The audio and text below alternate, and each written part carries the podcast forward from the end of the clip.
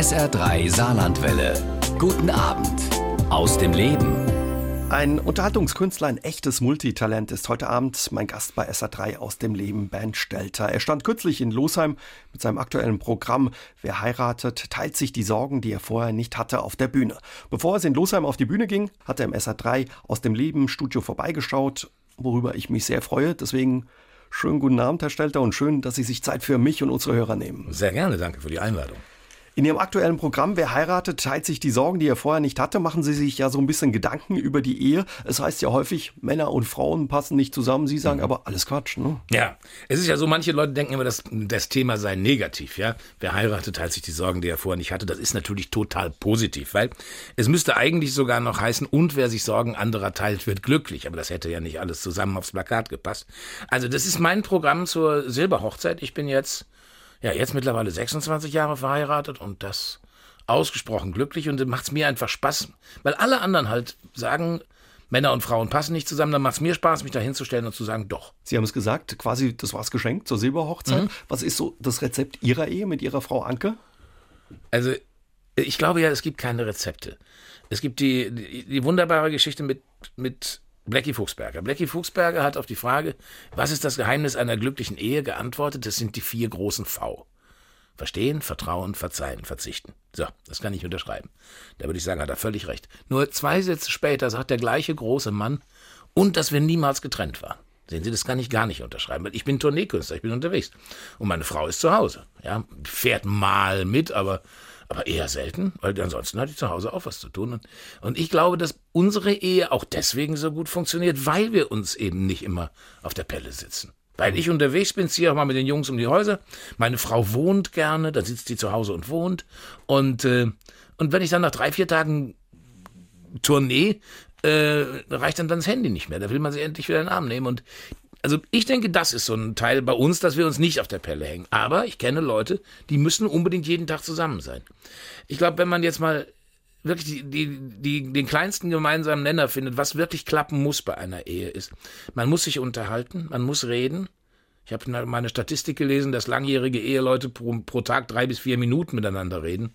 Ja, da kann man sich scheiden lassen, dann ist egal. Und der andere Punkt ist, man muss sich die Neugier erhalten. Man muss neugierig bleiben auf den anderen. Also ich kenne meine Frau ja erst 26 Jahre. Das heißt, ich weiß ja nicht, was sie denkt. Ja? Äh, manchmal ja, aber oft auch nicht. Und dass man da neugierig bleiben kann, das finde ich wichtig. Ja, ich habe äh, kürzlich irgendwie von Ihnen gehört, ne, Sie denken dann häufig, Mensch, jetzt weiß ich genau, wie sie reagiert mhm. und dann reagiert sie doch anders. Völlig anders ne? ja. Also sie überrascht ja. sie immer wieder. Und das finde ich, das finde ich ganz großartig, ja. Ja, ich habe auch gehört, dass Sie sagen, ja Mensch, die Ehe ist für Männer gar nicht schlecht. Ne? Die leben, äh, verheiratete Männer leben, leben länger. länger. Das ist, also ist wissenschaftlich nachgewiesen, verheiratete Männer leben signifikant länger. Gut, das liegt auch daran, an diesem berühmten Satz, ne? an diesem einen wichtigen Satz, dieser eine wichtige Satz, Schatz, trink auch mal ein Wasser zwischendurch. Diesen Satz, den kennen ja Single-Männer nicht. Verheiratete Männer, die kennen den Satz. Und warum? Weil die Frau sich um sie sorgt. Wer heiratet, teilt sich die Sorgen, die er vorher nicht hatte. Vielleicht sollte ich mal drüber nachdenken über die Ehe, ne? so wie Sie das erzählen. Aber in Ihrem Programm gehört natürlich auch Musik dazu. Musik spielt bei Ihnen überhaupt eine große Rolle, weil Sie sagen, Mensch, da kann ich auch eine Geschichte äh, zu Ende erzählen. Ne? Das ist der Punkt. Wenn, wenn man so einen Prosatext spricht, einfach so gesprochen, dann braucht man schon, weiß ich, sieben, acht Seiten für eine Geschichte. Und in einem Lied geht es in drei Minuten. Das ist eine ganz andere Geschichte. Und, und ein Lied kann auch ganz andere Gefühle wachrufen. Ähm, ich finde nämlich nur Lachen ist zu wenig. Ja? Wenn ich so, wenn ich einen Abend ins Theater gehe und dann möchte ich lachen, natürlich. Aber nicht nur. Ich möchte auch mal eine Gänsehaut kriegen oder ich möchte auch mal mich zurücklehnen können und sagen, ach, was war das schön. So, und das geht in einem Lied viel, viel besser als in einem anderen Text. Ein Leben lang, Bernd Stelter, ein Allround-Talent, der nicht nur laut, sondern auch leise kann. Heute Abend ist er mein Gast in SA3 aus dem Leben. Herr Stelter, ein tolles Lied, das unter die Haut geht. Wie ist es entstanden? Ja, als der Arzt da saß und sagte, äh, es gibt keinen medizinischen Grund für den Tod ihrer Mutter. Das hat er so gesagt. Da, und ich sagte, muss es auch nicht, ich weiß ja, was war. Äh, da war mir klar, dass, dass ich die Geschichte erzählen muss. Ähm, ich finde das nicht erstrebenswert. Ich finde es nicht erstrebenswert, so zu sein. Meine Eltern sind am Ende so sehr eins geworden, dass der eine ohne den anderen gar nicht mehr konnte. Ich möchte das nicht. Ich möchte, dass wenn ich äh, ja, beruflich bedingt gegen irgendeinen Brückenpfeiler fahre oder sowas, dann möchte ich, dass meine Frau bitte sehr gerne nach einer gewissen Zeit auch wieder normal lebt, ja? Also, ich finde das nicht erstrebenswert, aber ich finde, es ist eine Geschichte und ich bin von Beruf Geschichtenerzähler. Und dann muss man die erzählen. Es dauerte eine Zeit lang, bis ich das aufschreiben konnte, bis ich mich auch mit dem Thema einfach so befassen konnte, dass man das in, ja, in diese, in ein Lied fasst.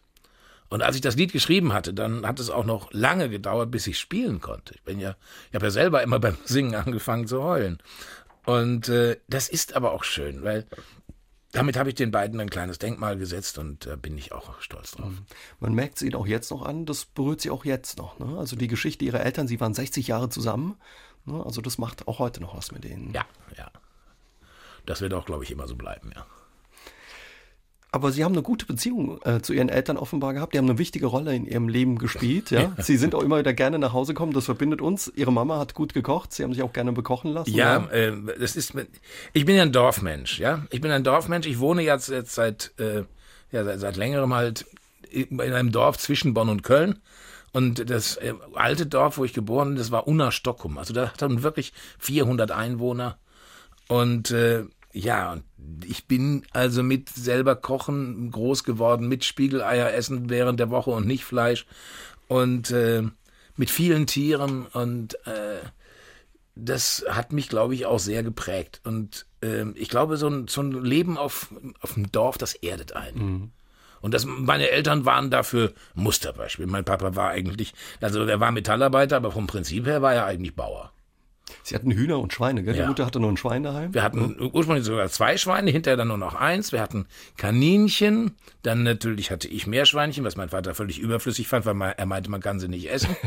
und, äh, und Hühner natürlich, also das, Hühner ist so ein Wert an sich, ja. Ich kriege heute nirgends mehr Eier, die so schmecken, wie unsere Eier damals geschmeckt haben. Das finde ich wirklich schade. Also die hatten wahrscheinlich auch eine andere Farbe und der Kuchen, den man mitgebacken hat, sah danach anders aus. Fantastisch. Und, und dann immer nach Jahreszeiten. Wenn die Pflaumen reif waren, gab es Pflaumenkuchen. Und zwar jeden Sonntag. Und der war jeden Sonntag lecker. Und wenn er einem aus den Ohren rauskam, dann gab es keinen mehr. Da waren die Pflaumen weg. Ja. Also schöne Erinnerungen an Ihre Kindheit. Ja. Sie haben es vorhin angesprochen, Ihnen geht es ja in Ihrem Programm darum, die Leute klar zum Lachen zu bringen, aber ein Stück weit vielleicht auch zum Weinen. Sie sagen, nur witzig sein reicht nicht. Ihr Mentor Rudi Carell soll mal zu Ihnen gesagt haben, wenn du den Leuten einen schönen Abend bereiten willst, bring sie zum Lachen und wenn du ihnen einen tollen Abend bereiten willst, dann bring sie zum Lachen und zum Weinen. Ja, und er hat da, er hat da in der Beziehung wirklich völlig recht. Völlig recht. Rudi, Rudi hatte mir in vielerlei Beziehungen recht, aber das finde ich ist, er hat einfach sein, sein Publikum, äh, weil das war für ihn das Entscheidende. Alles, alles andere war ihm wurscht. Äh, Mitarbeiter waren eine Katastrophe, aber für sein Publikum hat er alles gemacht. Und äh, er hat immer gesagt, das, du musst den, es gibt mehrere Gefühle als nur Lachen, ja. Und du musst auf dieser Klaviatur musst du spielen. Die Leute möchten, äh, die möchten ja nicht lachen, die möchten ja unterhalten werden. Und unterhalt, unterhalten werden, das ist mehr als nur Lachen wenn man eine Gänsehaut kriegt, das ist ja eine wunderbare Geschichte. Wunderbares Gefühl. Wenn man sich einfach nur zurücklehnt, ist was wunderbar. Wenn man ein Tränchen verdrückt, das ist doch was. Und äh, das habe ich sicher von ihm gelernt. Aber ich glaube auch sowieso, wenn man immer nur einen Witz nach dem anderen erzählt, dann hat so ein Programm keinen Höhepunkt. Dann geht es einfach immer äh, geradeaus weiter. Würde mich auf die Dauer langweilen. Ja, und über Rudi Carell, Ihren Mentor, unterhalten wir uns gleich weiter mit ja. Bernd Stelter. Der Stimmungsmacher, Karnevalist, Fernsehmoderator und Autor Bernd Stelter ist heute Abend mein Gast bei SA3 aus dem Leben. Rudi Carell war sein Mentor.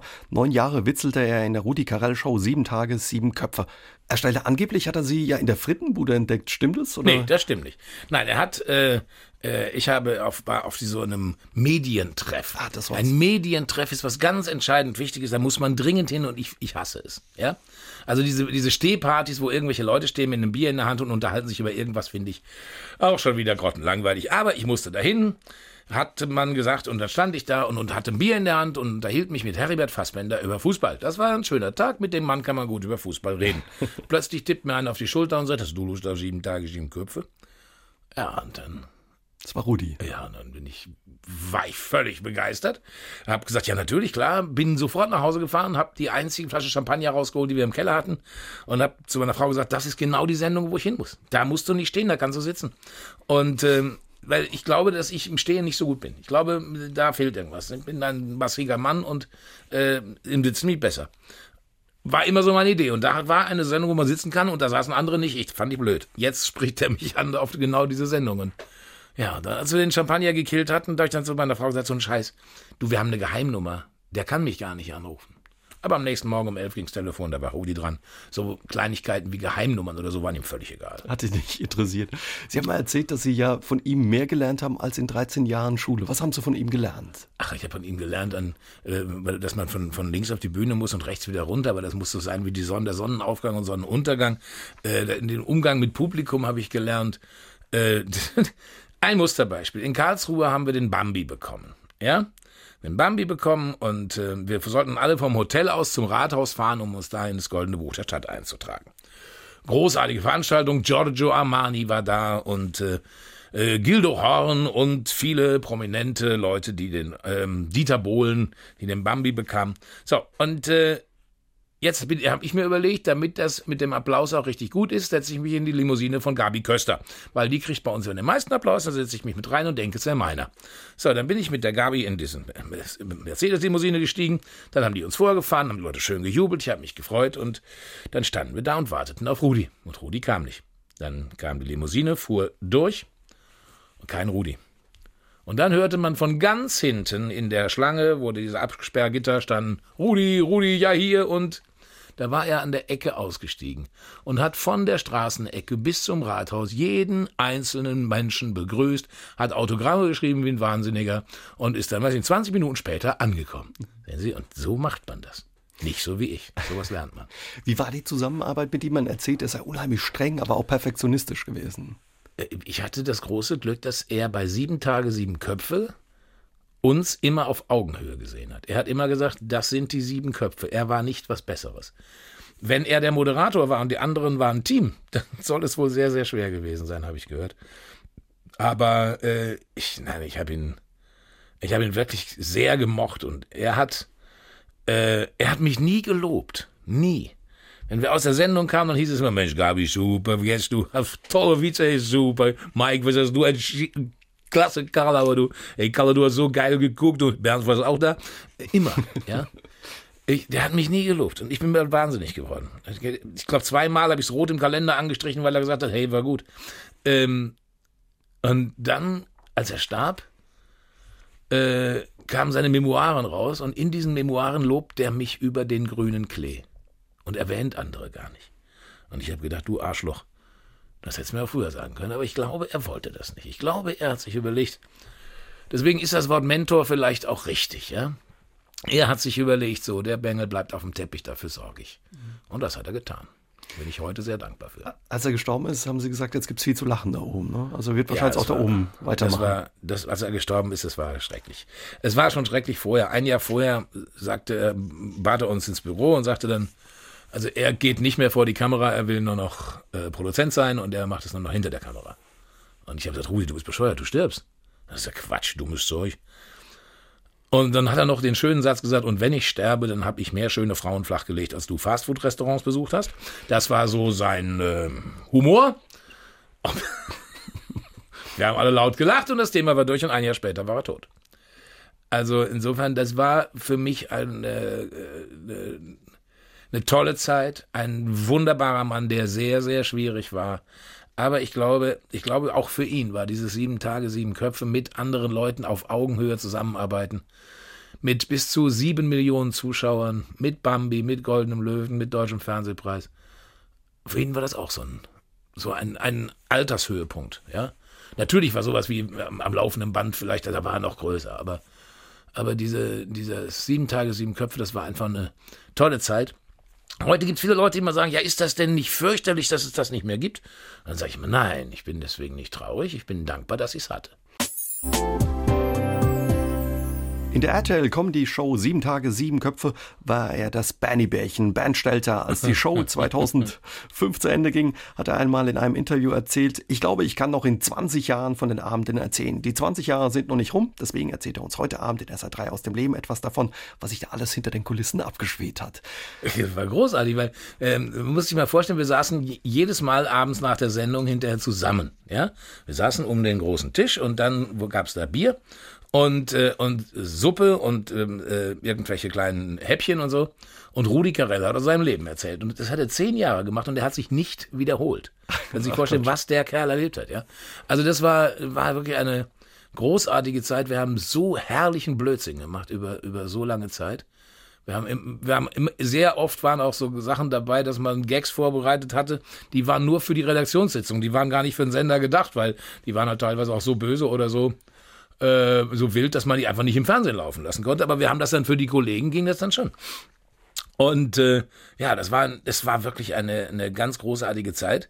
Ähm, heute würde man so nicht mehr Fernsehen machen. Wir hatten damals, das war Rudis Voraussetzung, die Sendung penibel bis ins kleinste Detail vorbereitet. Das wirkte immer so spontan, aber ja. es war aufgezeichnet, ne? Und ja, klar, aber, aber zwei Stunden vorher. Okay. Aber ähm, es, diese, es, es hieß immer so, weil ich habe natürlich, wenn ich Kalle einen mitgegeben habe, habe ich ihm das natürlich nicht vorher gesagt. Ja. Und wir hatten ja auch Sachen, wo wir uns selber überlegt haben, so, das machen wir dann in der Sendung, das bereiten wir nicht vor. Das war auch alles erlaubt und sogar, ich war, ob gewünscht, weiß ich nicht. Aber es war von Rudi immer so, äh, erlaubt, aber er hat immer gesagt, die Sendung muss so vorbereitet sein, dass auch wenn ihr nicht eine einzige spontane Idee habt, muss sie trotzdem glatt durchlaufen. Dass niemand eine einzige spontane Idee hat, das ist nie vorgekommen. Ich weiß noch mal, wir hatten eine Sendung, da war Jürgen von der Lippe mit dabei.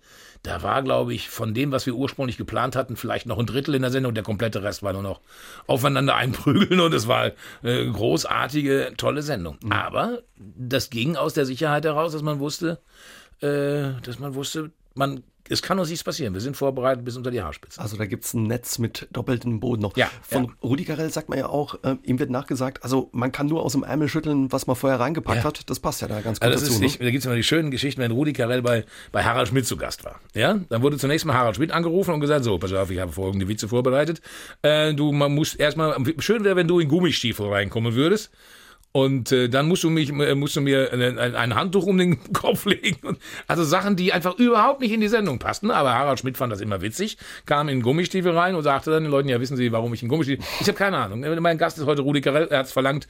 Rudi ist ein alter Tiger. Wenn der sagt, es sieht besser aus, ich finde, steht mir gut. Und so ging das dann. Er hat also sämtliche Gags vorbereitet und Harald Schmidt hat ihm die dann ans Netz gestellt und er hat geschmettert. Ne? Mhm. Und... Äh, Das ist eine Sache, das mache ich aber heute noch. Also wenn ich heute in, in eine Fernsehsendung gehe, äh, mittlerweile ist ja eigentlich alles spontan, aber es gibt schon noch so, so Dinge, wo ich mir überlege, kann man damit was machen?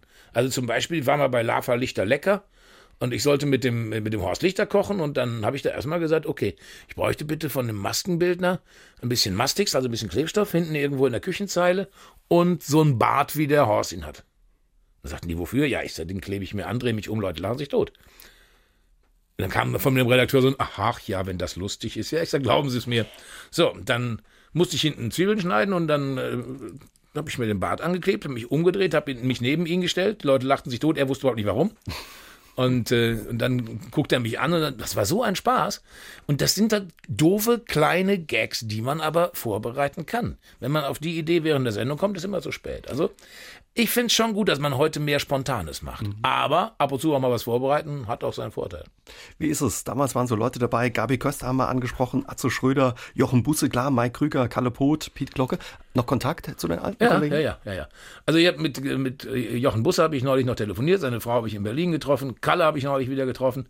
Es ist natürlich so, wenn man auf Bühnen steht, dann sieht man die Leute immer nur im Gästebuch. Das heißt, da war gestern einer da. Oder wenn ich in den Wühlmäusen spiele in Berlin, dann steht meist irgendwie ein Zettel am Spiegel, wo drauf steht, hi Bernd, äh, ich war letzte Woche hier und so. Ne? Also, aber wir haben schon noch, wir haben schon noch Kontakt und ich freue mich auch immer sehr, wenn ich einen von den alten Kollegen sehe. Und äh, ich glaube, es geht allen so. Wie ist das damals? Haben Sie, glaube ich, Ihre Gags, äh, die dann eben abends abgefeuert wurden in der Sendung Sieben Tage, Sieben Köpfe, bei so einem kleinen Küchenkabinett getestet? Ja. Da gehörte Ihre Frau, die Putzfrau, die Sekretärin dazu? Richtig, drei. Frauen. Drei Frauen hatte ich immer. Also wir haben erstmal, ich habe da wirklich zwei Abende pro Woche erstmal geschrieben nur an dem Zeug. Und dann habe ich mich dann halt morgens beim Frühstück hingesetzt und habe den Mädels das Zeug vorgetragen. Und wenn die gesagt haben, oh, da wird nichts, dann brauche ich den, konnte ich den eigentlich weglassen. Ne? Und äh, das war so mein, mein, mein Hausfrauenkabinett, das war, äh, das mache ich auch heute noch. Mhm. Also wenn ich äh, mein neues Kabarettprogramm schreibe oder sowas, dann sind das auch weiterhin so die ersten Ansprechbaren. Die müssen die dann da hinsetzen mit einer Tasse Kaffee und gucken, ob was ist. Und wenn meine Frau sagt, du, glaube ich nicht dran, da muss schon sehr viel passieren. Also ich, es gibt in diesem Programm gibt es einen Gag, wo sie sagt, der, der ist blöd. Und ich habe gesagt, nee, ich glaube, der ist gut. Ich, äh, äh, mein Bauchgefühl sagt mir, den nehme ich. So, und das ist, glaube ich, das Einzige, was mir so einfällt, wo ich mich mal gegen sie entschieden habe. Und das war die Geschichte, äh, wo ich sage, ich kam neulich ein bisschen früher als sonst nach Hause, meine Frau war noch nicht da. Und da habe ich mir überlegt, hm, dann koche ich uns was Feines. Einen Kamillentee. Dann habe ich die ganze Küche abgesucht, Hängeschrank, Hochschrank, Kühlschrank, nichts gefunden. Und dann kommt meine Frau und ich sage, Schatz, wo haben wir denn den Kamillentee? Und jetzt kommt ihre Antwort, sie sagt dann, äh, der Kamillentee steht natürlich im Bücherregal in dem Nutella-Glas mit der Aufschrift Salz. So. Sie, sie sagt natürlich, das ist doch völliger Blödsinn, das würde ich nie sagen, das wird keine Frau sagen, aber sie glauben nicht, was die Leute im Saal sagen. Das Ding kommt richtig gut an und das finde ich auch toll und da, ja, da hat mein Bauchgefühl dann mal gewonnen. Aber ja. im Normalfall gebe ich meiner Frau ja recht. Das ist wahrscheinlich auch eine gute Idee. Ne? Deswegen sind Sie vielleicht auch über 25 Jahre verheiratet. Ja, ja, ich denke auch. Und ja, über Ihr aktuelles Programm, wer heiratet, teilt sich die Sorgen, die er vorher nicht hatte. Unterhalten wir uns gleich mit Bernd Stelter weiter. Außerdem, wie er dazu kam, Krimis zu schreiben. Ja. Sechs Programme gibt es mittlerweile von Bernd Stelter. Es begann mit Geschichten aus der Vorstadt, gegenüber Papa ist eine Knackwurst, Pubertät ist mehr als Pickel, mittendrin, Mundwinkel hoch. Und das aktuelle Programm trägt den Titel Wer heiratet, teilt die Sorgen, die er vorher nicht hatte. Und mit seinem aktuellen Programm, ja, war Bernd Stelter kürzlich in Losheim zu Gast und hat sich bei der Gelegenheit auch Zeit für SR3 aus dem Leben genommen. Wir haben es vorhin schon angesprochen, ja, das Programm haben Sie sich zur Seber Hochzeit ein Stück weit geschenkt. Wie entsteht so ein Programm? Sechs Stück haben Sie schon auf die Bühne gebracht. Hat es auch immer eben viel mit Ihnen zu tun? Und Ihre Frau kommt auch drin vor, regelmäßig, haben wir gehört? Äh, ja, wobei es gab ja das, das letzte Programm war Mundwinkel hoch. Das war also einfach ein Programm, da ging es mir darum, dass die Deutschen so pessimistisch sind. Gerne glücklich sind, wenn sie unglücklich sind. Richtig so. Und das nächste Programm, äh, weil sonst, sonst, sonst bin ich automatisch demnächst bei, beim, beim Rentnerprogramm, ja. Und äh, deswegen darf auch ruhig mal was anderes sein als nur die Familie. Weil natürlich war das so. Geschichten, äh, Geschichten aus der Vorstadt war, äh, ein junges Ehepaar mit kleinen Kindern zieht, zieht in eine Reihenhaussiedlung. Und weil äh, das so ist, dass die jung sind und kleine Kinder haben, haben sie das Reihenhaus genommen, weil die Wohnung zu klein war. Aus dem Grund wohnen in solchen Reihenhaussiedlungen nur Familien mit kleinen Kindern und das, was dann da passiert, ist Kabarett oder Comedy, können sich raussuchen. So, dann kam das nächste Programm, Papa ist eine Knackwurst. Das heißt also, wie das ist mit Kindern so bis zehn Jahren. Ne? Und dann folgerichtig das nächste Programm, Pubertät ist mehr als Pickel. Das war ein super witziges Programm, weil da ging es natürlich auch um meine Pubertät, das, was ich so erlebt habe in der Zeit und, und wie die Kinder das jetzt machen und so, das war natürlich schon klasse. Dann, wenn die Kinder sind dann irgendwann mehr oder minder aus dem Haus oder sie sind noch da, aber heißt dann, hi Papa, wir sehen uns heute Abend gegen elf. So, das war's dann, ja. Und dann muss man sich als Mann plötzlich wieder um sich selber kümmern. Das ist nicht einfach. Deswegen hieß das nächste Programm mittendrin, mittendrin Männer in den Wechseljahren. Und äh, weil das ist ja witzig, weil es ist ja so, Männer denken ja immer, sie kämen nicht in die Wechseljahre. Das ist leider völlig falsch. Der Mann verliert zwischen dem 40. und 60. Lebensjahr die Hälfte seiner Testosteronproduktion. Das bedeutet, der Mann kann plötzlich mit dem Kopf denken und das kennt der nicht. Na, also das ist eine schwierige Situation für Männer. Und äh, danach halt ähm, Mundwinkel hoch und ein bisschen Optimismus. Und jetzt für, für die Zeit äh, nach diesem Programm, ich spiele das ja noch bis Dezember und dann muss man muss ich ein bisschen schweren Herzens von diesem, ja, meinem Lieblingsprogramm Abschied nehmen, weil das Hochzeitsprogramm war schon was ganz Besonderes. Hat viel Spaß gemacht, Ihnen. Man erfährt, klar, weiß man eigentlich, dass Männer gern wehleidiger sind als Frauen. Wie ist es ja. mit Ihnen, Herr Stelter? ja, ich, hab, ich, bin, ich bin klar wehleidiger als meine Frau. Wenn ich zum Beispiel an einer unheilbaren Erkältung leide, ja, dann ziehe ich mich zum Sterben aufs Sofa zurück. Das ist so. Und äh, wenn meine Frau zum Beispiel Halsschmerzen hat, dann sagt die, ist mir doch egal, habe ich Halsschmerzen. Gehe ich in die Stadt, kaufen was gegen Halsschmerzen, Handtasche und ein paar Schuhe und so. Das Interessante dabei ist aber, warum kaufen Frauen immer Handtaschen und Schuhe? Das ist das, was ich als Mann eben nicht verstehen kann. Ja? Und wenn ich ein Thema habe wie, wer heiratet, teilt die Sorgen, die er vorher nicht hatte, muss ja auch die, die Perspektive der Frau eingenommen werden. Und da habe ich eine sehr schlaue, sehr schlaue Geschichte für gebastelt, denn ich habe eine gute Freundin, das ist die Anne Niggebaum, die hat damals schon beim NRW-Duell mit mir zusammengearbeitet und so. Und wir setzen uns öfter zusammen und spinnen rum. Und äh, die Anne Niggebaum hat mir sozusagen aufgeschrieben, was ihr zu dem Thema, wer heiratet, teilt die Sorgen, die er vorher nicht hatte, was ihr zu dem Thema aus Sicht der Frau einfällt. So, dann hatte ich also jede Menge Material und wusste nicht, wie man das unterbringen kann, weil ich möchte ja eigentlich schon sagen, es ist von einer Frau, es ist nicht von mir. Ich will mich da nicht mit fremden Federn schmücken. Und dann haben wir uns überlegt, so wie man früher aus dem Tagebuch vorgelesen hat, so lese ich von einem äh, iPad einen Blog ab. Einen, mhm. einen Blog von einer Frau zum Thema heiraten. Und da sind dann diese Gags drin, die, die man als Mann nicht kennt. Ne? Also meine Frau zum Beispiel hat mir auf die Frage, warum sie immer Handtaschen und Schuhe kauft, geantwortet, weil sie passen. Das kann man als Mann nicht. Oder die schöne Geschichte, wie das ist, wenn die Braut mal für kleine Prinzessin muss. Und die dann mit mit den Blumenkindern und den Trau Trauzeugin auf die Toilette verschwindet und bei offener Kabinentür zehn Lagen Tüll an den Kabinenwänden entlang nach oben stemmt. Das sind Sachen, das kann man als Mann, ach, ich glaube, man will es auch gar nicht wissen. Aber, aber, äh, aber das ist halt schön, dass man, dass so etwas in diesem Programm auch drin ist. Und das passiert mit diesem Blog von der Frau. Ihre Show, die hat eh verschiedene Teile. Ne? Da ist eben klar die Comedy dabei, aber Sie singen auch, Musik gibt's ja, viel. Ja. Und was ich toll finde, Sie setzen sich am Ende der Show am dem Bühnenrand und sagen, komm, habt ihr eine Frage? Ja. Und lassen sich drauf ein. Finde ich mutig. Ja? Es ist auch teilweise, also oftmals sind die Fragen ähnlich. Man, mhm. man weiß so ein bisschen, was passiert. Also oh, sehr häufig kommt zwischendurch die Frage, spielen Sie eigentlich auch noch, ich habe drei Haare auf der Brust, ich bin ein Bär. Gut, dann mache ich das. Ähm, dann kommt öfter mal die Frage, machen Sie tatsächlich Urlaub in einem Wohnwagen? Äh, aber viele Leute wollen auch Sachen wissen, die, mit denen kann man so eigentlich gar nicht rechnen, ja? Zum Beispiel? Äh, die, die, ich hatte zum Beispiel, als ich dieses äh, Programm begann, ähm, dieses Wer heiratet, die Sorgen, die er vorher nicht hatte, äh, da sitzt da eine Frau und sagt, Herr Stelter, wo war denn das Liebeslied für Ihre Frau? Und habe ich gesagt, äh, das ganze Programm ist ein Liebeslied für meine Frau. Und du sagst, das reicht nicht. ja, dann habe ich hinterher zu Hause gesessen und ich hatte noch so ein, ich habe so ein, hatte so ein Fragment zu Hause liegen. Ich hatte diesen, diesen Satz, ich glaube, ich bleibe immer neugierig auf dich. Ja, mit dem, diesen vielen Ich-Lauten. Ich, ich glaube, ich bleibe immer neugierig auf dich. Den hatte ich irgendwo aufgeschrieben. Ich habe so eine kleine Lederkladde, da stehen so meine Ideen drin. Und dann hatte ich mir überlegt, der überlegt, sie hat recht, es fehlt das Liebeslied für meine Frau. Und dann habe ich neugierig auf dich geschrieben und das ist aus so einer Sache entstanden. Viele Leute wollen wissen, wo man die Schuhe kaufen kann, die ich trage. Äh, natürlich ist meine Figur immer das Thema, ja, egal ob ich gerade zu viel oder zu wenig wiege. Die Leute wollen das wissen und äh, ja, das macht auch schon, das macht auch, äh, es macht Spaß und man erfährt auch sehr direkt und sehr genau, ähm, wie die Leute es finden, ja.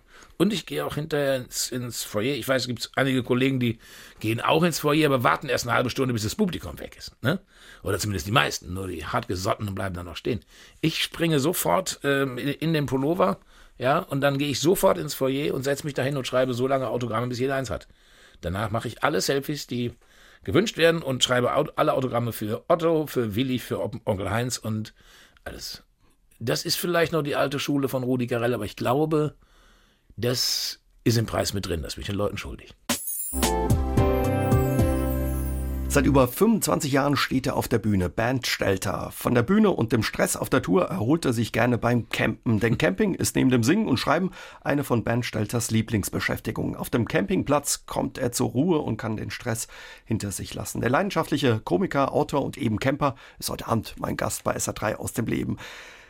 Campen, wie kam es dazu? Hätte ich jetzt nicht mit Ihnen unbedingt in Verbindung gebracht, aber offenbar gehört es das ganze Leben schon zu Ihnen, ja?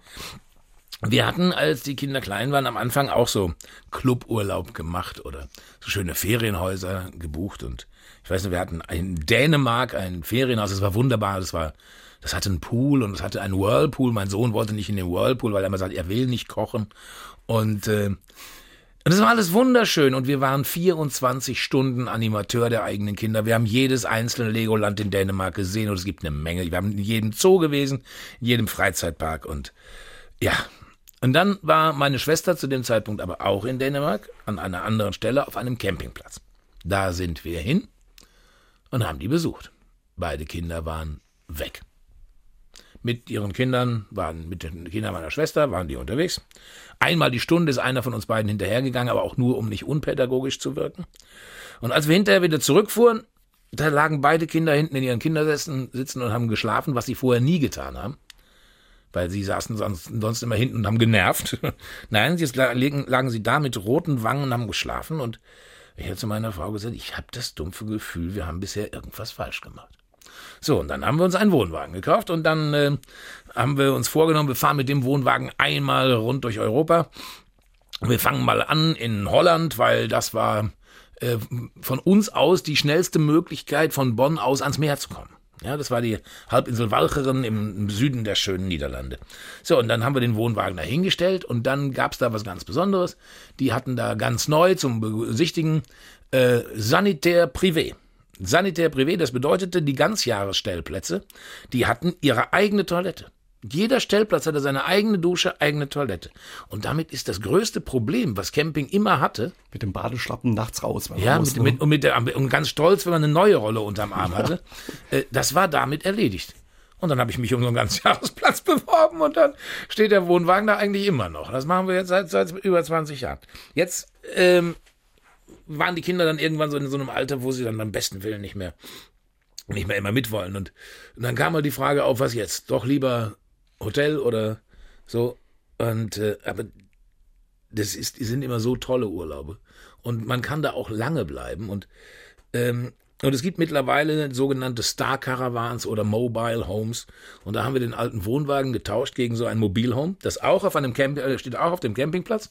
Aber man hat halt so bisschen ja, mehr Komfort. Ein Bett und das braucht man als älterer Herr dann schon zwischendurch. Man hat halt seine, seine gekacheltes Bad und so. Das ist ein bisschen mehr Komfort, hat's, aber Campingurlaub ist es trotzdem. Was macht so aus, der Campingurlaub? Die frische Luft? Also Sie fahren immer wirklich nach Holland, äh, an dieselbe ja. Stelle. Und ja, was macht so für Sie aus? Ja, ich bin da, bin da auch ziemlich aktiv. Ja, ich laufe da, ich fahre viel Fahrrad und in Holland gibt es keine Berge. Ne? Die höchste Erhebung ist der Deich, den komme ich hoch und mehr nicht. Und äh, ja, die, die Luft ist fantastisch. Nordsee ist halt einfach eine schöne Geschichte. Und was es noch ausmacht, ich bin halt in gut, gut zweieinhalb Stunden da. Und, äh, und ich bin, bin sehr schnell im, ich schalte sehr schnell in den Erholungsmodus. Mhm. Und äh, Sie haben extra Holländisch auch gelernt. Ne? Ja, ich prate bisschen Niederlands, ja. Eine süße Sprache. Ja, das ist schön. Ich glaube, in, in Holländisch, auf Holländisch kannst du Drohungen ausstoßen, ja? Die werden immer nett klingen. Ne? Die Holländer sind, aber die Holländer sind auch netter. Es ist jetzt ein bisschen, klingt immer so ein bisschen komisch, aber äh, die Holländer gehen besser miteinander um, sind kinderlieber als die Deutschen und nehmen das Leben auch nicht so fürchterlich schwer wie die Deutschen. Also ich finde, das ist schon. Aber das sind nicht nur die Holländer, ähm, das sind auch die, die, die, die Norweger, denen geht's so super, den Dänen geht's, also rund um die Deutschen rum geht's allen gut, nur die Deutschen wollen das nicht hinkriegen. Aber ich arbeite dran. Sie erzählen auch gerne Holländerwitze. Die Holländer können es ganz, glaube ich, gut abhaben. Haben Sie einen Holländerwitz für uns? Ja, Holländerwitz in dem Sinne war ja immer, immer Mikes Geschichte, ne? Das war sehr schön, dass Rudi, Rudi stellt ja, stellt ja nicht seine Pantoffeln nach draußen, weil der ist ja am nächsten Morgen 100 Kilometer weiter. Und, äh, solche, also es ist, nein, die, die Holländer, das ist, äh, ja, der einzige Witz, der in Holland wirklich funktioniert, das ist der mit dem Fußball. die, die armen Säue, Mensch. Die, Wieder nicht dabei, ne? Ja, vom Prinzip her, vom Prinzip her können die alles, nur eben nicht Fußball spielen. Das ist und das ist ja für Holland ist das ja ein wirtschaftliches, äh, wirtschaftlicher Kahlschlag. Wenn Sie mal erleben würden, was passiert, wenn die irgendwo teilnehmen, ja? Ganz Holland ist dann orange. Die Leute sind von oben bis unten orange gemalt. Die, die streichen ihre Häuser. Das ist ein Wirtschaftsfaktor, allein diese ganze Farbe, ne? Und was die alles an, an, am Auto kleben haben und sowas, die drehen ja komplett am Rad. Und das sind, das sind, glaube ich, Milliarden, die da umgesetzt werden. Nur sie spielen halt nie mit. Ja, und beim Campen in Holland schreibt Bernd Stelter regelmäßig Bücher, mittlerweile auch ja. Campingkrimis. Darüber unterhalten wir uns gleich mit Sehr gerne. Er liebt es im Campingurlaub Krimis zu schreiben. Ben Stelter. Heute Abend ist er mein Gast bei SA3 aus dem Leben. Sein aktueller Campingkrimi heißt Der Killer kommt auf leisen Klompen. Und vor knapp zehn Jahren ist sein erster Campingkrimi Der Tod hat eine Anhängerkupplung erschienen. Wir unterhalten uns heute Abend drüber. Wie sind Sie zum Schreiben gekommen, Herr Stelter? Ja, das erste Buch, das ich geschrieben habe, das war so, da drehte ich gerade Bernds Hexe. Das war so eine Sitcom für, für einen Privatsender. Und eine lustige Sendung und da hatte ich eine Produzentin und der habe ich mal so äh, gezeigt, weil ich hatte immer gesagt, ich, für sieben Tage, sieben Köpfe schreibt man immer eine Seite pro Thema. Und ich wollte meine ganze Geschichte aufschreiben und habe dann die Geschichte, wie wir zum Camping gekommen sind, die habe ich aufgeschrieben, ein paar lustige Geschichten dazu gepackt und das waren dann so, weiß ich, 80 Seiten oder so und habe das meiner Produzentin zum Lesen gegeben. Und die sagte dann, du, pass mal auf, das ist kein Ding für eine Fernsehsendung oder so, das ist ein Buch. Ich sag, Quatsch, das ist kein Buch. Ich kenne eine Frau, die ist Buchagentin. Darf ich ihr das geben? Natürlich, schon gerne, ne? So, und so entstand also dieses äh, Buch Nie wieder Ferienhaus, war also die Geschichte, wie wir zum Camping gekommen mhm. sind. War ein großer Erfolg, ein, ein Riesending und seitdem äh, schreibe ich. Und ähm, als ich habe ich hab damals, als dieses Buch rauskam, was ja eher so autobiografisch war, also eigentlich die Geschichte, wie wir zum Camping gekommen sind. Äh, und ich habe gleich gelesen von John Irving das Buch äh, Witwe für ein Jahr. Und bei John Irving gehen ja Bücher eigentlich immer nur um das eine Thema. Ist ein Schriftsteller ein Schriftsteller, wenn er nur über sich selber schreibt? Das ist das Thema von John Irving. Und deswegen habe ich mir gedacht, ich muss eine Geschichte erfinden. Das ist das Ziel. Man muss also wirklich eine Geschichte erfinden. So, und jetzt habe ich beides gemacht. Ich, äh, mir, ich, mir ist aufgefallen, auf dem Campingplatz vor jedem Wohnwagen steht ein Tisch und auf diesem Tisch liegt immer ein Buch. Dieses Buch ist in 90 Prozent der Fälle ein Krimi. Also habe ich mich gefragt, was wäre der perfideste Mord, der auf einem Campingplatz stattfinden könnte? Und da kam ich, zu, nachdem ich eine Flasche Rotwein lang drüber nachgedacht habe, kam ich dann so zu dem Schluss, wenn der Kantinenwirt des Campingplatzes kopfüber in der Porta Potty Entsorgungsstation ertrunken aufgefunden wird, das wäre schon mal ein schöner Anfang. Und genauso fängt es an. So entstand dieses, der Tod hat eine Anhängerkupplung. Und da spielen natürlich dann die Camper auch eine Rolle mit. Und so ist halt immer auch dieses bisschen, bisschen selbsterlebte autobiografisches drin. Aber der Kriminalfall hat natürlich nichts mit der Realität zu tun. Auf meinem Campingplatz sind bisher noch nicht so viele Leute umgekommen. Und Ihr Kommissar, Inspektor, ist auch Holländer. Ne? Das ist, der ist Holländer, ein großartiger Typ. Also Inspektor Piet van Hovenkamp mit seiner Assistentin Annemieke Breuking. Das ist schon klasse, weil er ist so ein, so ein Brummbär und sie ist eine, sie ist so ein bisschen äh, edel. Ja, also ne, normalerweise ist es ja immer umgedreht, ja, dass der Assistent so ein bisschen der, der Schlaum ist. Äh, sie ist, sie, äh, sie wollte halt Polizistin werden, deswegen ist sie das. Und aber eigentlich ist sie Tochter aus gutem Hause. Und äh, aber das Schönste an, an diesen Geschichten ist, nicht nur, dass der Pete eine Assistentin hat, das ist irgendwo normal. Er hat auch eine Vermieterin. Und die Vermieterin ist Juliana Joses. Und die Juliana ist 93 Jahre alt. Und mit der unterhält er sich regelmäßig. Juliana ist eine sehr moderne Frau. Und sie hat ihm schon so manchen spannenden Tipp gegeben. Und diese Abende, diese Abende bei Juliana Joses oben in der Wohnung, das äh, macht auch großen Spaß zu schreiben. Denn ein Krimi muss spannend sein. Das ist das Wesensmerkmal eines Krimis, aber ich bin auch Komiker. Er muss auch lustig sein. Also schreibe ich lustige, spannende Krimis. Bei mir sterben die Leute fröhlich. Und Ihr äh, Inspektor ist Agathe Christie-Fan. Ist ja. ein bisschen die Anlehnung ja. an die 93-jährige Vermieterin? Ja, da ist, da ist, es sind öfter mal Anlehnungen drin. Bei dem, in dem ersten, in dem ersten äh, äh, Krimi, da war es auch so, dass die hinterher wirklich alle zusammen in einer Stelle sitzen und dann kommt der Inspekteur und nimmt die alle einzeln auseinander in dem zweiten, da ist es, da, passiert der Mord auf einem Hausboot. Und das ist natürlich auch äh, eine, eine gewisse Anlehnung wieder. Und äh, da gibt es eine Liste, eine Liste von möglichen äh, von möglichen Tätern und auch das findet sich zum Beispiel im Mord im Orient Express wieder und so. Also ich bin auch ein großer Agatha Christie Fan und äh, so das und das so zu machen, dass er ein, ein Fan ist und das so ein bisschen sich wiederfindet, das äh, macht mir viel Spaß. Wie machen Sie das dann im Campingurlaub? Nehmen Sie sich da ein bisschen Zeit oder schreiben Sie zwischendurch? Wie entsteht das? Dann kommt leider mit ein bisschen Zeit nicht hin. Mhm. Ja, also ich möchte jetzt eigentlich alle zwei Jahre äh, ein Buch schreiben. Äh, das letzte ist jetzt ein knappes Jahr alt, also jetzt wird langsam Zeit und äh, wird wieder Zeit für Camping. Ja, ja. Und äh, ich schreibe, wenn es gut läuft, am Tag vier, fünf Seiten. Wow. Mhm. Mhm. Mein Buch braucht aber 400, 500 Seiten für ein Buch. Also da kommt man mit ein paar Tagen eben nicht hin. Und aber wenn man Tourneekünstler ist, so wie ich, dann hört die Tournee meist so gegen Mitte Juni, Ende Juni auf. Und sie beginnt erst wieder vier Wochen nach den Sommerferien, weil es muss ja erstmal wieder ähm, der Vorverkauf gestartet werden. Also meist dann so Mitte September. Und das heißt, man hat zwischen Mitte Juni und Mitte September Zeit, wo ich natürlich auch Auftritte habe, wo ich auf Festivals spiele, Open-Air-Geschichten und so, aber längst nicht in dem Ausmaß. Das heißt, da verbringe ich auch viel Zeit in Holland und da sitze ich in meinem kleinen Laptop und dann, ja, und dann lasse ich mir Geschichten über Piet van Hovenkamp einfallen. Wird der nächste Fall reingeklopft und angeblich ist auch Rudi Carell versteckt, ja? Ja. Also ich habe Rudi Carell im letzten Roman versteckt und ich glaube, es haben zwei Leute insgesamt haben es dann rausbekommen. das war, war, sehr witzig. Alle möglichen Leute haben irgendwo äh, einen Rentner gefunden, der auf einer Parkbank saß oder so. Nein, also in, dem Fall gibt es also eine, eine Dame, die hat Herrenbesuch. Und das nennt sie aber nicht Freier oder so, sondern sie nennt die Leute Gäste und sie sieht sich als Guest Relation Manager.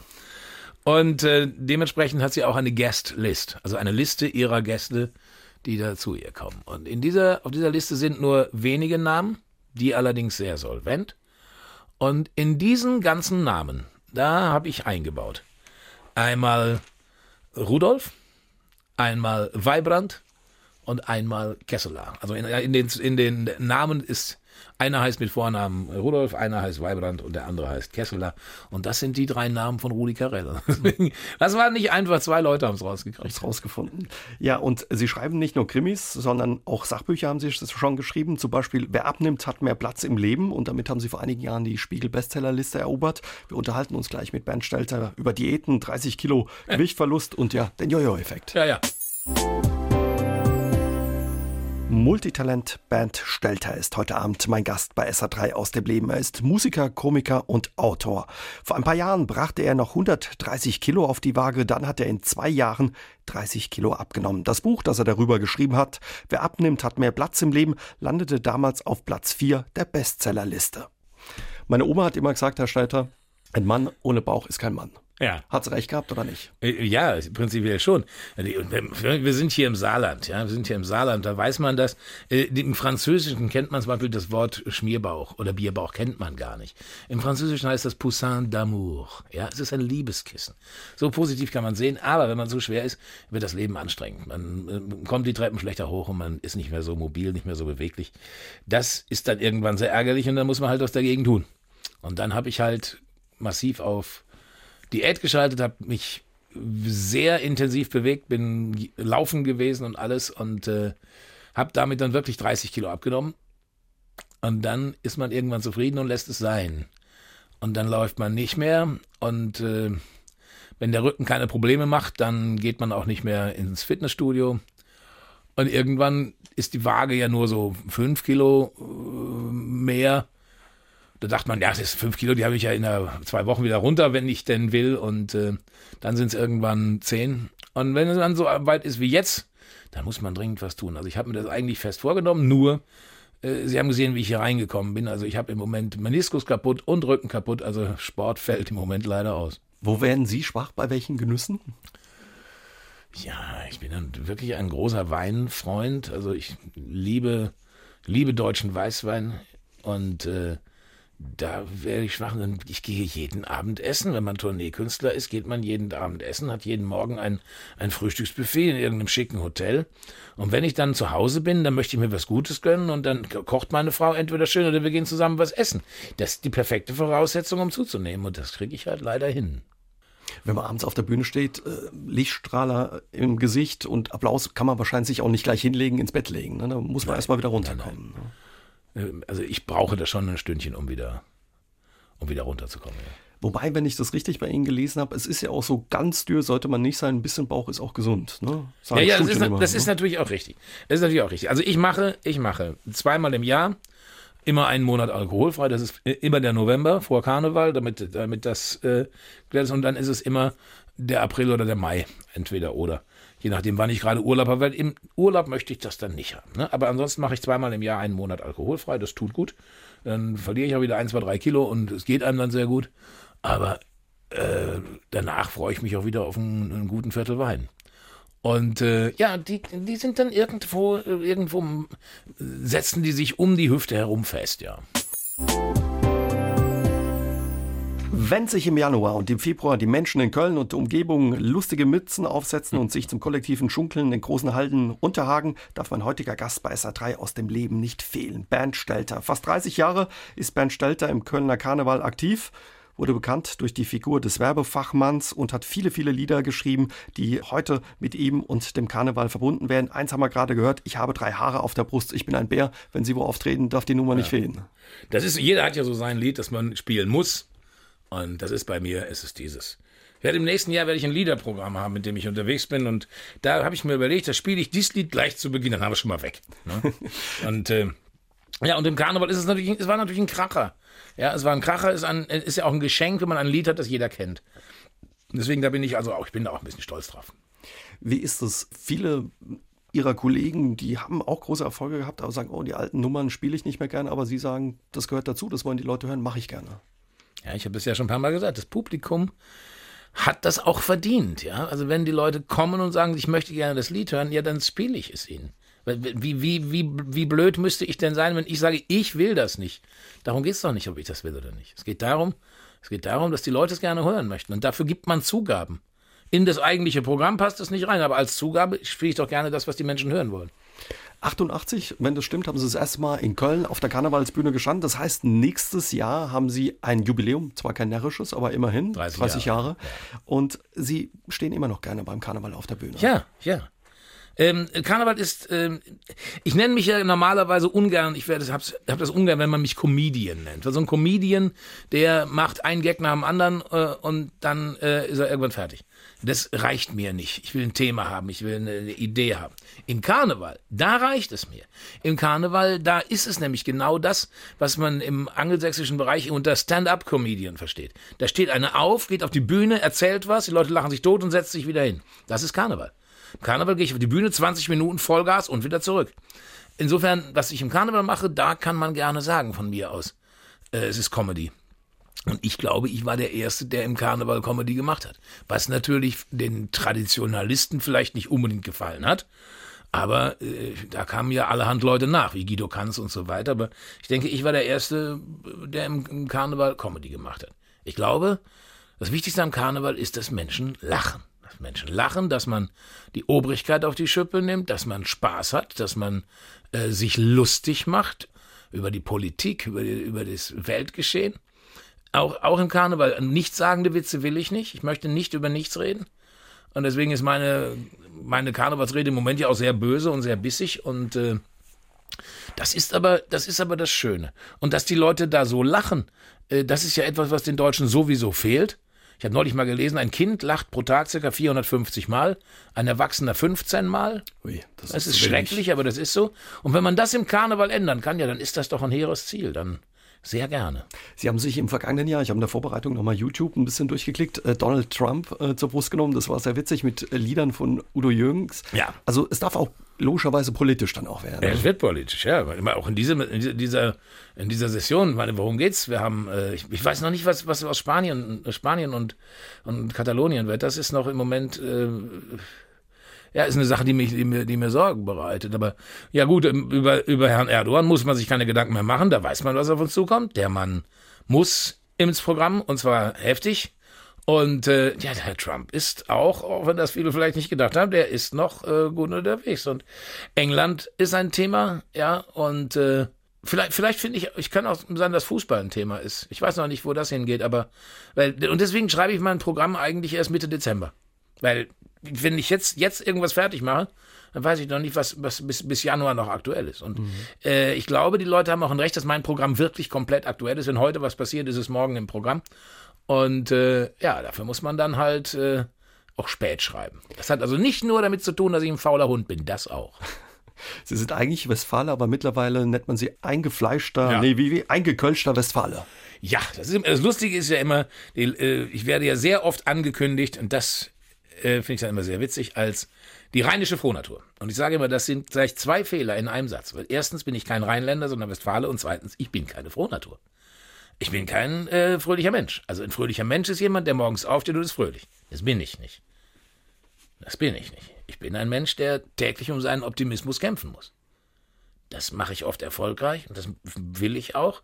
Aber ich bin nicht, ich bin kein Mensch, der morgens aufsteht und, und witzig oder fröhlich ist. Das wäre ich sehr gerne, bin ich aber nicht. Das hört man ja häufig von Komikern, dass die jetzt nicht immer mit einem Strahlen eben morgens aufstehen oder mit einem Lachen. Ne? Ja gut, dann wäre meine Frau auch schon geschieden, das wollen wir ja nicht. Aber das ist viele Komiker, ich glaube, ich glaube, gute Komiker haben zumindest eine dunkle Ecke. Ja. Heinz Erhardt zum Beispiel. Heinz Erhardt war manisch-depressiv, weil er nach jedem Gedicht, das er geschrieben hatte, hat er sich überlegt, so was Tolles kriege ich nie wieder hin. Ich bin nicht depressiv. Ich habe keine Depressionen. Depressionen sind eine schreckliche Krankheit. Ich habe sie nicht. Ähm, ich habe aber zwischendurch ähm, Ängste. Natürlich. Ich frage mich auch zwischendurch, wird das nächste Programm noch so wie dieses? Fällt dir sowas nochmal ein? Das, das ist sicher der Fall. Und es gibt auch zwischendurch schlaflose Nächte. Und wenn man vor einer Premiere steht, ist, das, ist die Situation fürchterlich. Mit mir zu leben ist dann auch fürchterlich, glaube ich. Meine Frauen sind immer, ich laufe und ich latsche, ich laufe uns äh, Trampelpfade in die Granitfußboden.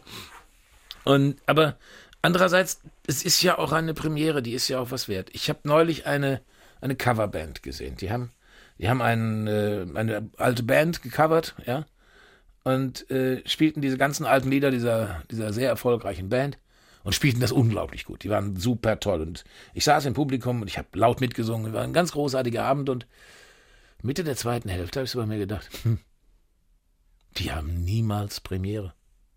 Was muss das schrecklich sein? Und dann freue ich mich, dass ich die Premiere haben darf. Ja? Ich habe mal, mal äh, als ich bei Berns Hexe gedreht habe, da hat der Kollege Max Müller, der hat mir dann da mal ein Horoskop erstellt, weil er ist ein ganz großer Horoskopefreak.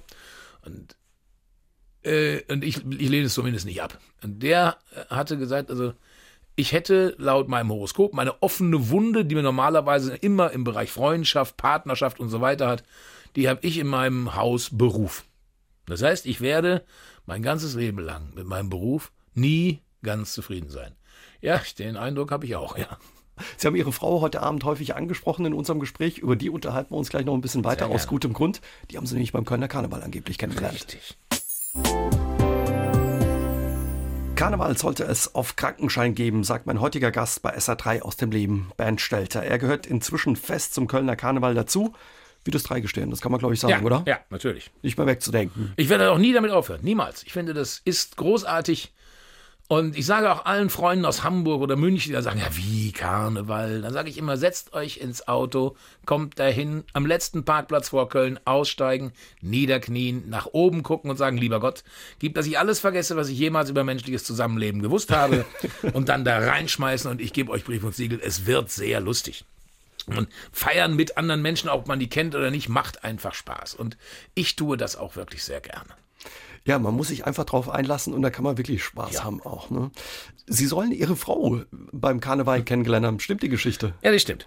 Also ich, es war mein allererster Auftritt. Es war ein Vorstellabend. Das heißt, im Publikum saßen jede Menge Karnevalspräsidenten, die für ihre Sitzung ein Programm haben wollten. Und ich war im Club Kölner Karnevalisten. Das heißt also verschiedene Karnevalisten, die traten dann da alle auf und spielten ihre neue Rede. Und für mich war es der erste Auftritt im Karneval. Andere große Kollegen die drei Kolonias oder äh, Fritz Schops das Rumpelstilzchen und so, die waren schon 20 Mal da und die haben sich dann auch sehr rührend um mich gekümmert und naja, und ich hatte meinen ersten Auftritt und das ging ab wie die Sau.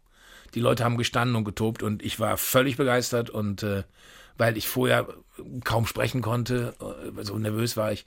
Und dann hat das so toll geklappt. Und dann bin ich in der Pause da durch dieses Foyer gerannt und alles klopfte mir auf die Schulter und sagte, Mensch, Junge, Jotje, Mart, nee, was war das schön und so. So, und irgendwann stand ich aber in so einem Damenkegelclub und da kam ich nicht mehr raus. Ne? Und die hatten mich da so dazwischen und sagten, ja, muss man bei uns auftreten. Ne? Und äh, ich wollte da weg, weil ich wollte ja, dass man mir auf die Schulter klopft und sagt, du warst gut. So, und dann stand da, ein paar Meter entfernt, ein Mädchen, die hatte ich gesehen, die saß mit bei unserem Tisch. Weiterhin, ich kannte sie nicht, aber die saß da mit am Tisch. Und da habe ich mir überlegt, das ist jetzt die Lösung, da wegzukommen. Und bin dann dahin und gesagt, Entschuldigung, könnten Sie mir gerade mal eben, darf ich Sie gerade mal eben als meine Freundin ausgeben, weil das ist ein, äh, ich möchte da aus dem Damenkegelclub weg. Und dann sagte sie, Sie sind sich schon darüber im Klaren, dass das die dämlichste Anmache ist, die ich bisher gehört habe. Ich hatte es nicht mal als Anmache gesehen, ich wollte da wirklich weg. Ja, sagte, dann machen wir das jetzt so. Dann habe ich sie in den Arm genommen, dann sind wir da hingegangen zu den Damen und ich habe gesagt, übrigens bei Auftritten für einen Damenkegelclub müssen Sie meine Freundin fragen, das darf ich nicht. Selber entscheiden. Und dann sagte sie, ach, ein Damenkegel. Nein, das darf er nicht. Ist klar, ne? So, zack, war ich wieder weg. Hatte jetzt eine Frau im Arm und zwei Jahre später waren wir verheiratet. Sie haben mal erzählt, als Sie den Arm um Sie gelegt haben, Sie waren eigentlich nicht der Typ, aber er hat den Arm um mich gelegt und dann ist irgendwas passiert. Meine Frau, meine Frau hat gesagt, äh, äh, am Anfang hat, hätte sie gedacht, was ein arroganter Affe. Und, äh, und als ich den Arm um sie legte, aber das hat sie gesagt, das ist nicht von mir, ja. Also, ja. Da hat sie gesagt, war, zack, alles rosa und da war ihr klar, das ist der Mann, den will ich heiraten.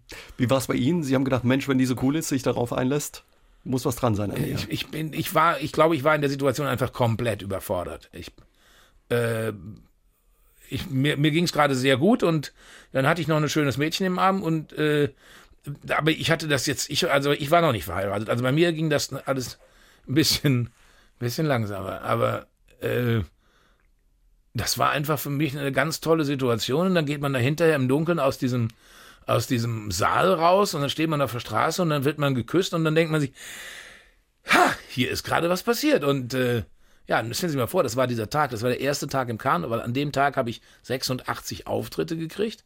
Das heißt, mein komplettes berufliches Leben hat sich an dem Tag komplett verändert und an dem Tag habe ich die Frau meines Lebens kennengelernt.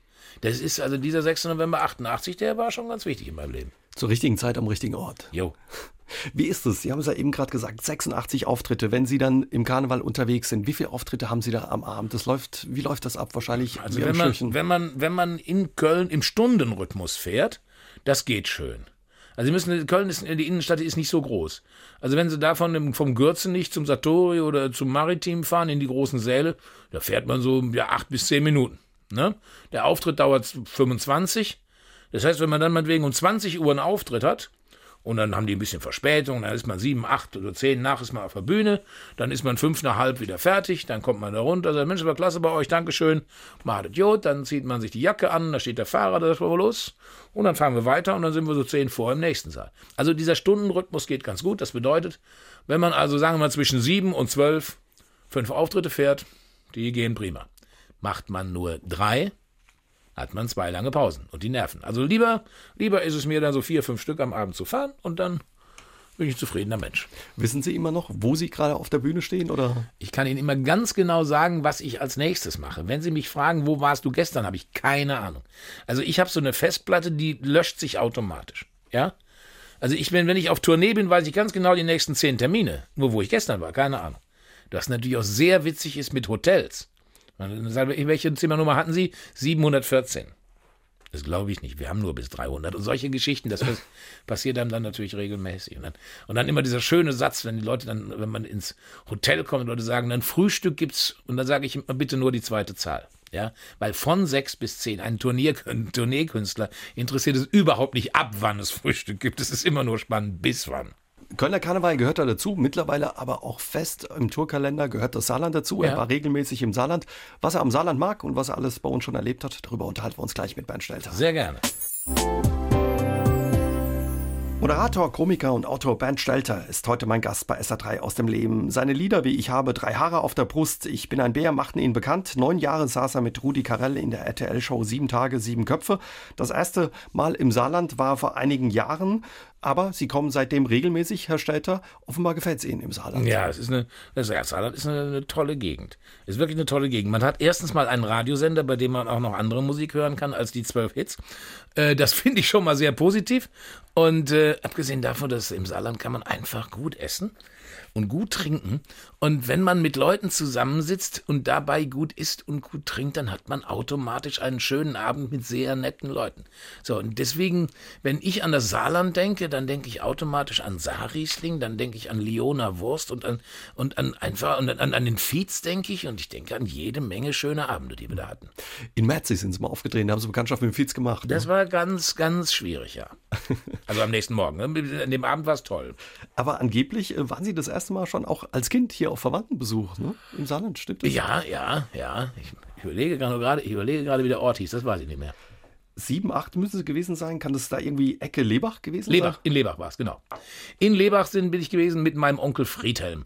Und Onkel Friedhelm, das werde ich nie vergessen, der hat fuhr einen Ford Taunus und der hatte, Achtung, einen Halter unter dem Armaturenbrett, da war ein Kofferradio drin. So, der hatte nicht so ein eingebautes Autoradio, der hatte ein Kofferradio. Das konnte man aus dem Auto rausnehmen und mitnehmen. Das fand ich großartig. Und da ist eben ja die erste Begegnung mit dem Saarland gewesen und die war damals auch schon eine schöne Begegnung, weil auch damals gab es schon gutes Essen. Auf das, damals, das ist, also wenn ich ans Saarland denke, das erste, was mir einfällt, ist Essen. Zu Recht, es gibt ja. auch gutes Essen hier. Gibt auch viele Leute, wenn die, wenn die an mich denken, fällt ihnen auch als erstes Essen ein. Aber insofern passt das ja. Wie ist das? Sie sind in der ganzen Republik unterwegs. Gibt es einen Unterschied? Also was weiß ich, man sagt immer, die Norddeutschen, die sind ein bisschen unterkühlter als die mhm. Süddeutschen. Mhm. Merken mhm. Sie das auch? Brauchen Sie in Hamburg ein bisschen länger, bis Sie einen Lacher haben? Oder? Äh, Hamburg nicht, Hamburg ist gut. Hamburg ist gut. Ähm, ich, es, gibt, es gibt Gegenden, wo es schwieriger ist. Also ähm, in Südwestdeutschland, also da unten in, in, Schwaben, merkt man schon, in Schwaben merkt man schon, dass die Leute erstmal durchzählen, wie viel Gags kriege ich für mein Eintrittsgeld. Und wenn die dann irgendwann merken, jo, klappt, dann gehen sie mit. Aber das dauert eine Zeit lang. Ähm, dann in Schleswig-Holstein, es gibt da oben einen Ort, der heißt Schubi. Ne? Und da habe ich mal einen Auftritt gehabt und dann klatschen Leute so dreimal in die Hände so.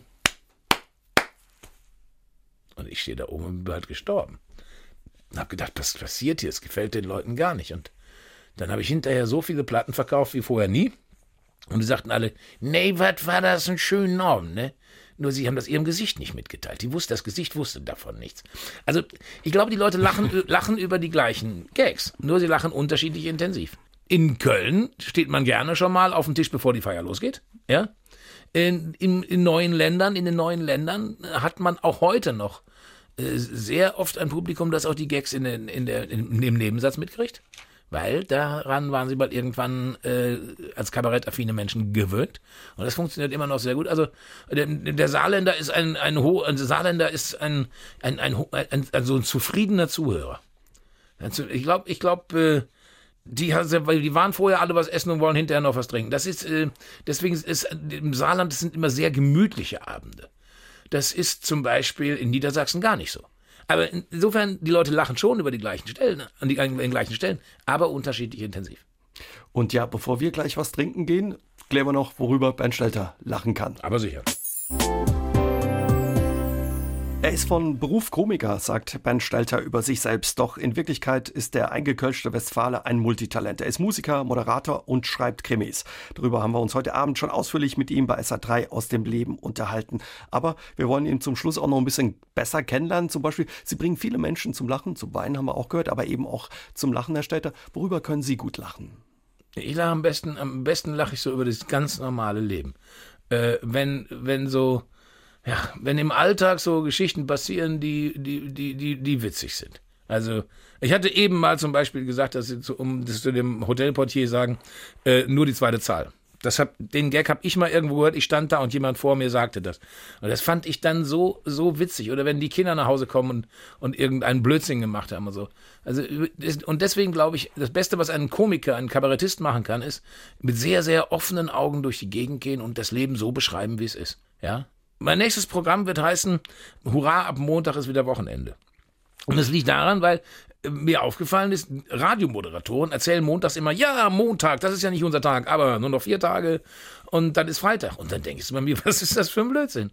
Ja, so vergurkt man Montag, Dienstag, Mittwoch, Donnerstag. Ne?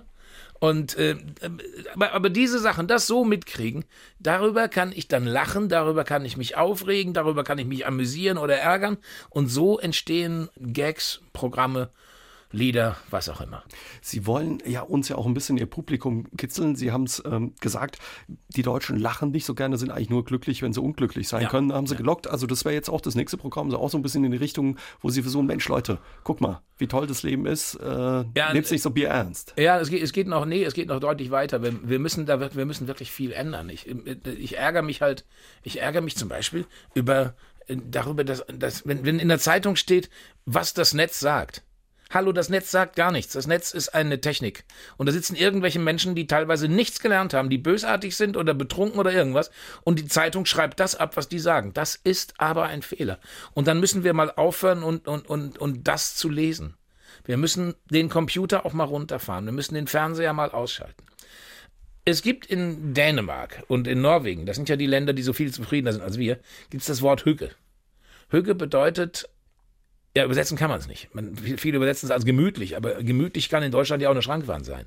Nein, es geht, es geht um äh, eine Gemütlichkeit, eine Geselligkeit mit anderen Leuten, mit Wärme. Äh, der Kerzenverbrauch pro Kopf ist in Dänemark sechsmal höher als bei uns. Also, wir müssen den Computer mal ausschalten, wir müssen Leute einladen, einen Tee kochen, eine Kerze anschalten oder draußen spazieren gehen. Da kommen wir dann, glaube ich, erheblich weiter. Ja, und das möchte ich den Leuten erklären demnächst. Ja. Stecker ziehen, Smartphone einfach mal runterfahren. Richtig. War das eigentlich klar, dass Sie, auch wenn Sie von sich, glaube ich, sagen, Sie sind eine Rampensau, dass es für Sie auf die Bühne geht? Weil eigentlich haben Sie Volkswirtschaftslehre studiert, etwas ganz anderes. Ja. Aber eigentlich wollte ich immer, ich wollte eigentlich Schlagersänger werden. Ne? Also Dieter Thomas Heck, die ZDF-Hitparade war meine Lieblingssendung, immer. Äh, Chris Roberts wäre beinahe mein Schwager geworden. Meine Schwester wollte ihn unbedingt, Chris Roberts wusste nichts davon. Das fand ich ganz großartig und, und ich bin im Endeffekt sowas in der Art auch geworden. Ich weiß nur, der eine Klaus von Klaus und Klaus, der hat mir gesagt, dein Lied Oberzacken Helles kam genau fünf Jahre zu spät, sonst hättest du dich an Jukeboxen krumm und buckelig verdient. Ja? Also als ich so weit war, da gab es diese die ZDF-Hitparade nicht mehr. Ist aber nicht schlimm. Ist aber nicht schlimm. Ich mache ja jetzt sowas ähnliches, aber irgendwann kam dann die Situation, dass ich mich fragen musste, was machst du denn? Machst du dieses Studium zu Ende? Und hängst du dafür deine Gitarre mal zwei Jahre an den Nagel? Denn das hätte es bedeutet. Ein, ein Volkswirtschaftsstudium in Bonn, das Examen, das machte man nicht nebenher. Also hätte ich die Gitarre für anderthalb Jahre an den Nagel hängen müssen. Und da hatte ich Angst, dass ich dann raus bin.